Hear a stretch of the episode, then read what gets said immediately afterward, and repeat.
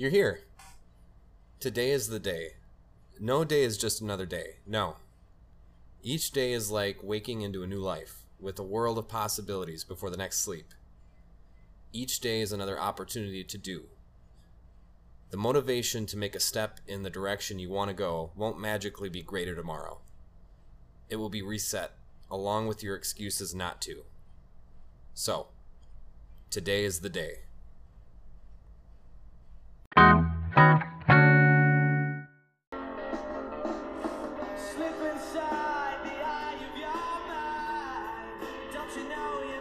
Hello, hello, hello. Welcome. I'm glad you're here.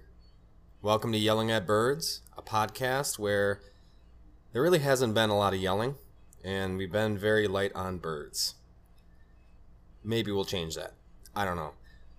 The weirdest thing about this experience thus far is, I know you just, since you asked, the weirdest thing about this experience thus far is me judging how I talk.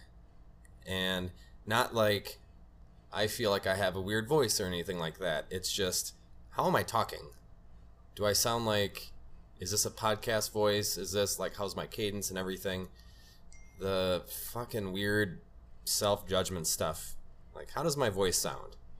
Does it sound natural, robotic? Is there inflection? Is there, Ideally, I'd like to get to the point where I'm just kind of sitting here talking, and it's like I'm just, like I talk to myself, or just having a chat with a friend. That's the goal, huh? That is the goal. We'll get there. Maybe we'll get there. I don't know. But it's kind of hampered by the fact that I don't, I like to have this be kind of raw and have me go through and all the little blips, mistakes, and mess-ups. But I tend to get off track if I let that happen, if it's unscripted, and then I just like, sometimes my brain just kind of phases out and I forget whatever I was going or what I was saying, and dead air. But anyway, we'll get it. It's all a process of growth. But well, welcome to Yelling at Birds. I'm Matt, here to work through whatever it is I need to work through, in hopes that some part, some little piece of my mind can help some little part of you.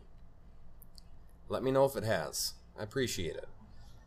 This is part 5 of my 7 Deadly series, where I take a look at the 7 deadly sins and how they manifest in our lives and stand in the way of us finding peace here on earth. It's possible. It's there, and it's all up to you. Just imagine it. Imagine just fully feeling at peace with yourself and the world around you while you continue to learn from yourself and continue to grow. There's so much beauty out there, so many great things to experience, but you can easily cloud your vision of any or all of the beauty by ways of the manifested sins, quote-unquote sins. And really, you're only hurting yourself. So, have you ever been angry? Unless you've totally mentally separated from reality, I'm guessing you have been. And like anything else, it's healthy in certain doses and when it's used correctly. There is a ton of, I guess there's a lot of upside to anger. It's a signal. I mean, one thing being, it's a signal. It's a signal to us that something that has occurred or is occurring isn't sitting well with us.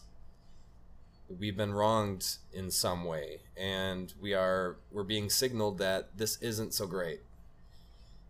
If you use this feeling to reflect on what is causing the anger or to properly communicate those emotions, it can be a great catalyst to personal growth and growth in your relationships. That being said, it has to be utilized the right way. I know that us here in the Midwest are categorized as being nice. Now, I'm not sure how to really quantify that more than it's just a feeling and a characterization. If you want to flip that, another way of putting it is that we're not intentionally rude. And an even more honest way to put it, which is something that people who are actually from the Midwest and are honest with themselves, is that we're dishonest. That doesn't feel as good. Minnesota Nice. Minnesota dishonesty. Maybe not intentionally, or maybe not with ill intent, but where we may not be intentionally rude, we may be reluctant to tell the full truth if it has the possibility to either hurt someone's feelings or make us out to be the bad guy. Maybe it's just me. This reluctance to quote-unquote tell it like it is has the possibility to be a direct line to an unhealthy anger. We may try to be overly diplomatic in order to save face. A situation that could have been solved by the Band-Aid method remains ongoing, and kernels of resentment are born, which have the potential to pop into fully blown rage or even wrath, which for me has been manifested in situations where I refuse to address an issue that upsets me. I refuse to address it until the anger was fully boiling over. It's pretty common, and that's kind of one of my weaknesses. One thing I'm trying to get better at is kind of addressing things as they happen, and obviously having an idea of what is and what isn't a big deal, or what truly matters. That's important too. But sometimes those little things that, you know, looking back on it, that wasn't that big of a deal, sometimes they truly matter. And only waiting to address it, so there's an uncomfortability in confrontation.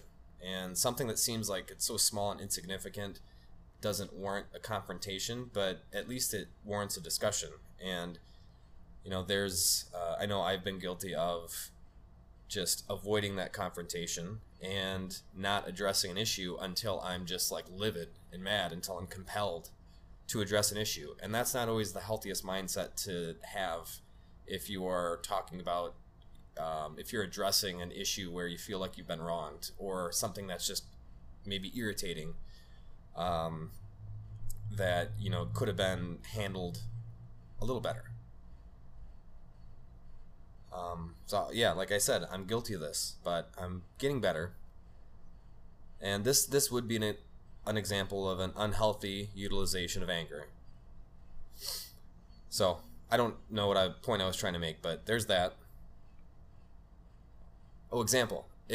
Let's say I'm in a relationship, and there is something that my partner does that bothers me a little bit. It's not really a big deal, I tell myself, and I learn to live with it, which means that the issue still bothers me, but I stuff it deep down, leaving it unaddressed. Now this little thing that could have been a short, uncomfortable, but honest and healing conversation is planted in my soil of emotions. The sour seed, while momentarily ignored, begins to slowly sprout, and while it's working to grow beneath the surface, at the same time it's also taking resources from other emotions while continuing to feed on any other small annoyances. Before too long, there's no more room for it to grow underneath, and no more resources in my body's garden to nourish any of the positive seeds and experiences. And one more drop of friction is all it takes for that seed to burst forth in full bloom. And that relationship, if not over, is forever altered and tainted by that weed I let grow and overtake my garden, when all it would have taken is enough self-reflection or courage and enough honest communication in the beginning to kind of handle that or just address it. So, we've solved anger. There, that's done. Oh, also, people in the Midwest are people. Yes, they are very nice in my experience, and there are some amazingly generous things being done by a whole lot of people around here that I know. But they are people, and what I found on what little travel I've done is that, guess what? People are people. The single most definitive factor on how you think people are is you and your energy. So what about wrath? Oh, by the way, this is wrath, this episode. Basically, Wrath is uncontrolled anger. It's uncontrolled feelings of anger, rage, and even hatred. According to Catholicism, anger becomes the sin of wrath when it's directed against an innocent person, when it is unduly strong or long-lasting, or when it desires excessive punishment. Obviously, in some of my relationships, romantic or otherwise, allowing my initial anger to fester and grow without communicating it allowed it to become wrathful when the ultimate blowout would happen.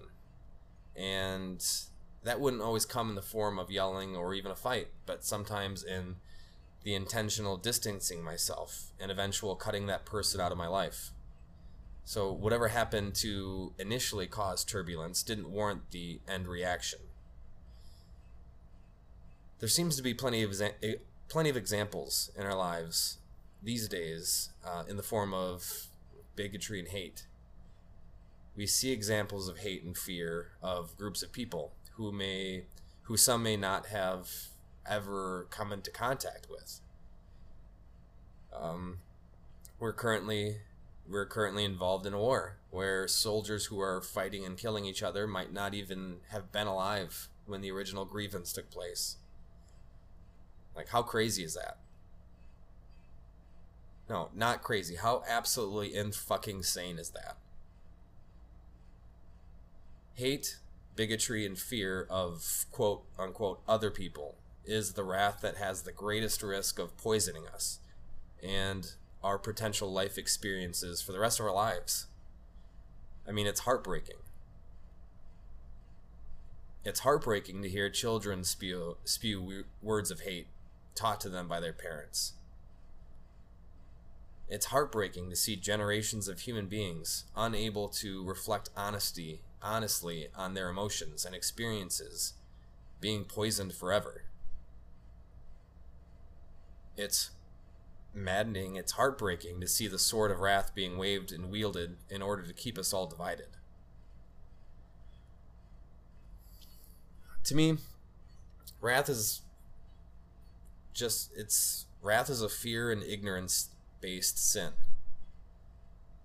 Oddly enough, the more you are exposed to the people that you claim to hate, the less you hate them.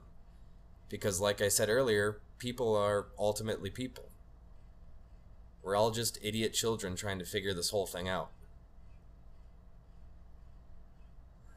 The less willing you are to really find out about another person, or the less open you are to it, the more likely you'll have some resentment, fear, or hate towards them. Which should be and probably is common knowledge, but still we refuse to open ourselves up. Now, this was useful and still is to an extent when you find yourself in a situation where you were actually fearing for your life. But these days, when the biggest fear seems to be like a declining property value, or you have to bake a fucking cake for someone you disagree with, it all seems that much more silly and pathetic. I personally just see no room for wrath anymore. We live in an age where all of the world's knowledge and experiences are available at the click of a button. We can learn almost as much about other cultures, other people, and other life experiences as possible without actually being physically there to experience it ourselves. The question is, do you even want to learn about another person? Do you even want to know what it might be like to grow up in a situation other than your own? Do you even want to show any amount of empathy for another human, if even the smallest amount? I guess that's up to you. Those are questions that you have to answer for yourself.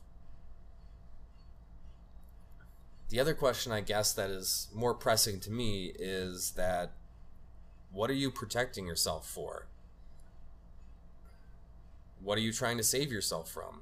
It's understandable that if you feel your life to be truly in danger, that you would seek to protect yourself from an early death. But beyond that, what the hell good is our hate? We know death is there waiting for us, waiting for all of us. We should understand that life is just a crapshoot. We have beaten some incredibly daunting odds to have just been born, not even taking into account the time and location of our birth, and to whom we're born to. It's insane that we're even here.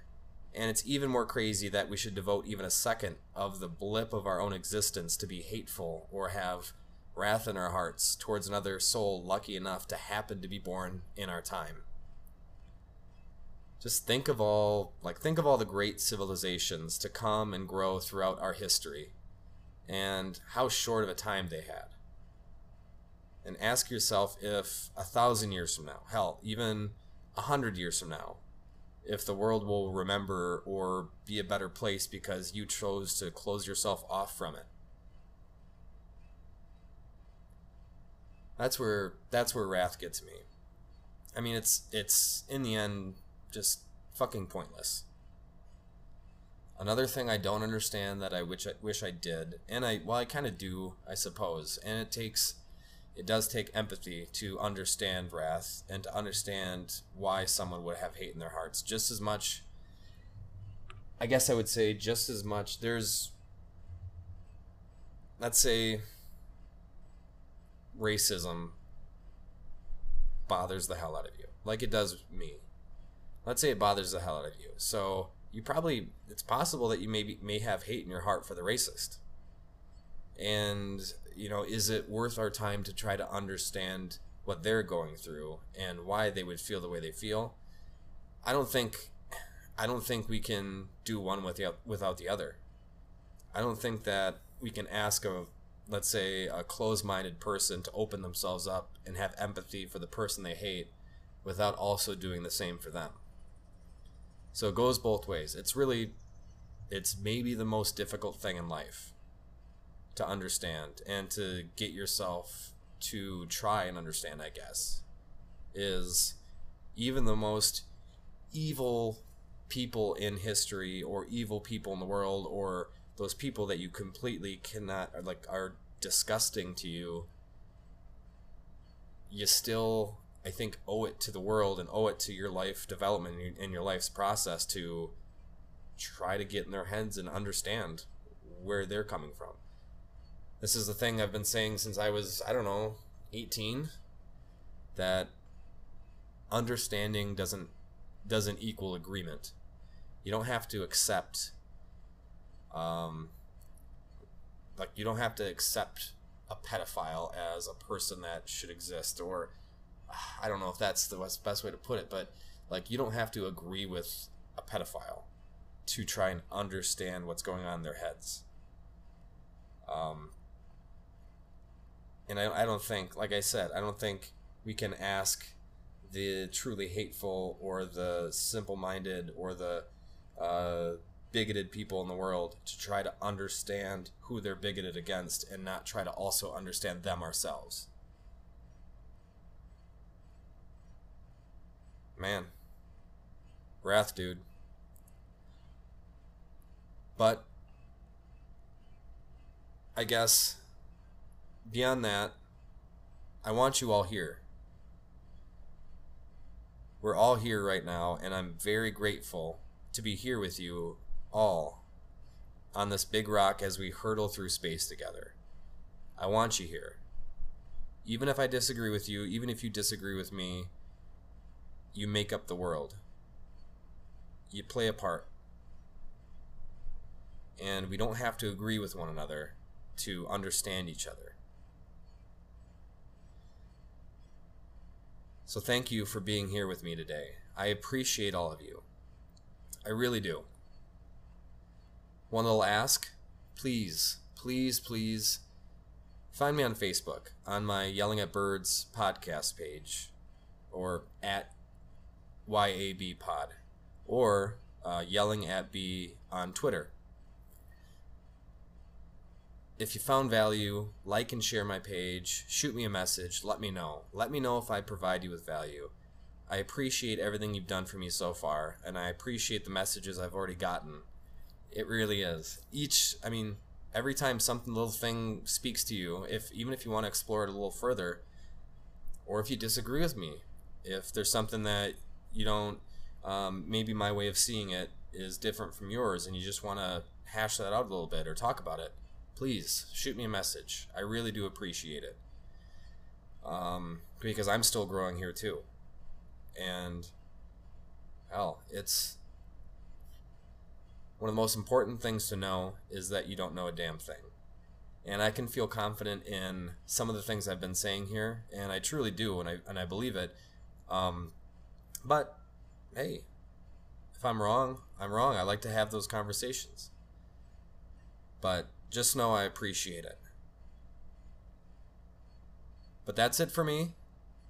Thank you very much for being here. Thank you for listening. Happy hump day to you and yours. See you later, nerds.